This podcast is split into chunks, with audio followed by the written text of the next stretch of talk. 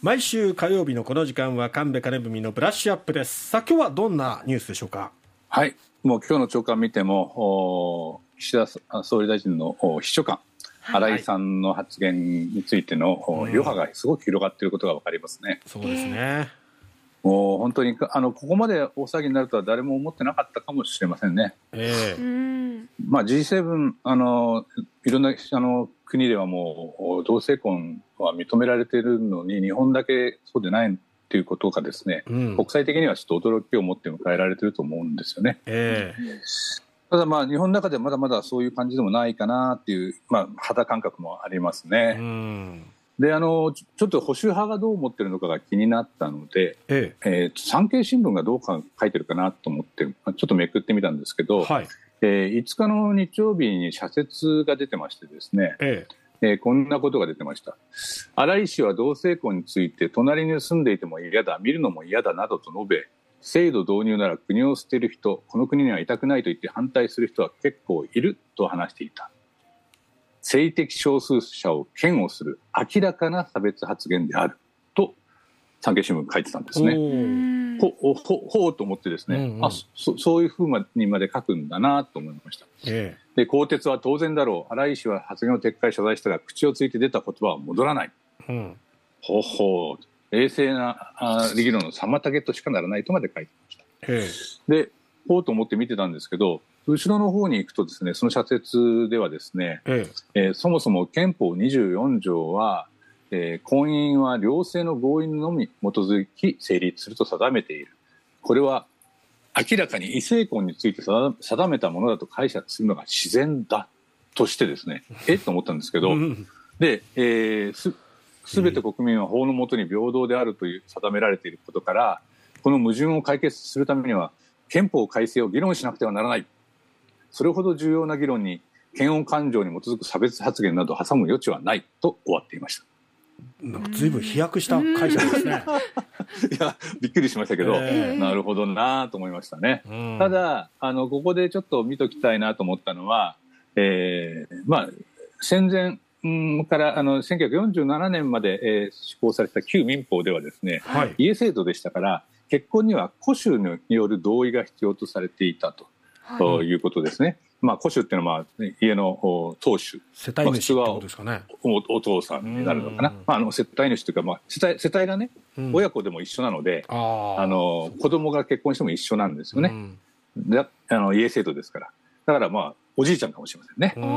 でえーこれからは当事者2人だけの合意で結婚できるんだよというふうに趣旨で、えー憲法24条、えー両性の合意にのみ基づいて成立するというふうにできたというふうに考えられています。うんこれがあの同性婚をお禁じているっていうのはですねうんかなり強引な解釈だなっていうのが私の印象ですね。うんあの、まあ、公益社団法人の Marriage For All Japan さんのホームページなんかの解説も見てみたんですけど、やっぱり憲法は同性婚を禁止していないというのが学説では一般的だというふうに、えー書いてありました。ええまあ、そうだろうなと思いますね。うんまあ、あとはいえですね、あのーまあ、あ憲法の中で、えー両性の合意のみに基づいて成立するというふうになったということおはとても重要だったと思うんですよね。うんやっぱり誰かの意思が入って、えー結婚するしないっていうのは決められる、うんもしくは誰誰かの意見を入れないと決められないっていうのはちょっとおかしいかなというふうに思います。うん。ただですね、ちょっと僕思ったのは、あの、えっ、と、い5日にちょっと六本松であった、あの、性性的マイノリティの勉強会に行った時に聞いたんですけど、え統計で、えーだ女性が女性に恋愛感情をえ抱くのはおかしい26.8%とかですね、うん。まあ、男性が男性に恋愛感情を抱くのはおかしい29.3%。えーというような統計が紹介されてたんですけど、うん。3割ぐらいの方はかなりこう抵抗感違和感を持ってるんだなっていうのは分かりました、えうん。まあ、逆に言うと7割ぐらいはもう OK っていう感じでもあるんですけど、うん。3割ぐらいはいるという感じですね。えで、えー口には出せないけどおーまあ、そう内心はそう思ってる人もいるのかなっていう気もちょっとしてはいます。えうんで多分秘書官を更迭された新井さんもそういうタイプだったんでしょうけどね。うん。ただあのなんか聞くところによると経済産業省の事務次官の有力候補だったとということです。まあ、国を代表して海外と交渉するような立場には、もうこういう考えの人はつけないうん。ということははっきりしてるんじゃないでしょうかね。そうですね。えーまあまあ、大臣になりたいんだったらあーやっぱり LGBT の理解促進法に反対してる人はもうダメだよっていう時代になってるんじゃないでしょうかね。うん。しちゃいけないと私は思いますね。うんあ、のやっぱり国とを代表する立場だっていう仕事に就きたいのであればということですけどもうん。もともとあの時代によっても同性愛性的な関係については考え方がかなりいろいろあってですね、えまあ、例えばあの戦国時代江戸時代、えー普通にこう男性が男性を愛する文化っていうのはあったんですえ。うね。ん。例えばあの修道っていうんですけど大衆の衆ですね、うん。えー 修道若衆の男っていう意味の衆ですけどはい。主導と言います。それからあの武士同士の恋人は心の友達という意味で年友って言うんですね記念の年ん年友と呼んでいましたへえ。知らなかったですか？知らなかったです。で研究者の論文なんかも見て見てみるとですねええ。あの武士道はやっぱり男らしいことがとても大事だと、うん。はい。えー軍人である彼らはあー女と十分には男ではない他の身分の男たちを真の男として支配していたうん。だからこそ多分に、えー武士は男らしさを誇り追求したからこそ男色に向かった。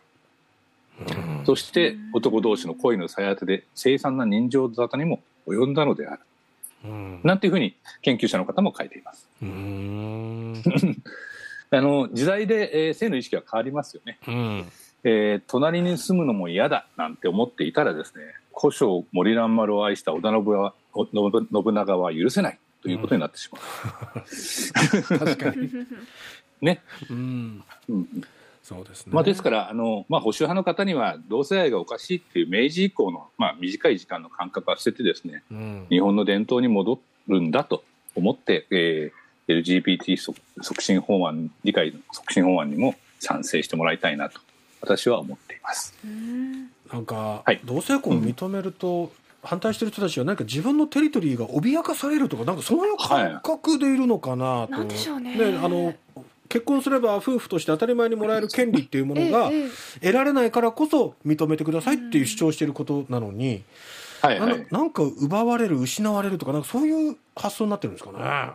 そうですね。あの、うん。まあ、自分たちの生活には何も影響しませんからね。ですよね。まあ、こういう形で幸せになりたいと思ってる人たちに、ゆまあ、許してあげたらっていうことだけでそれが人口減少にさらに加速するなんてこともないですしね、うん。まあ、あのもう少しえーおおらかな目で見ていいんじゃないですかね、と思います、ね、そんな気がうんします。はい。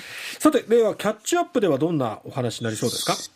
ああのそこのあのマイノリティの話を聞きに行ってきたので、ええ。まあ、知らない話が結構あったのでちょっとご紹介しようかなと思っております。はい、えーキャッチアップは8時40分過ぎにお送りします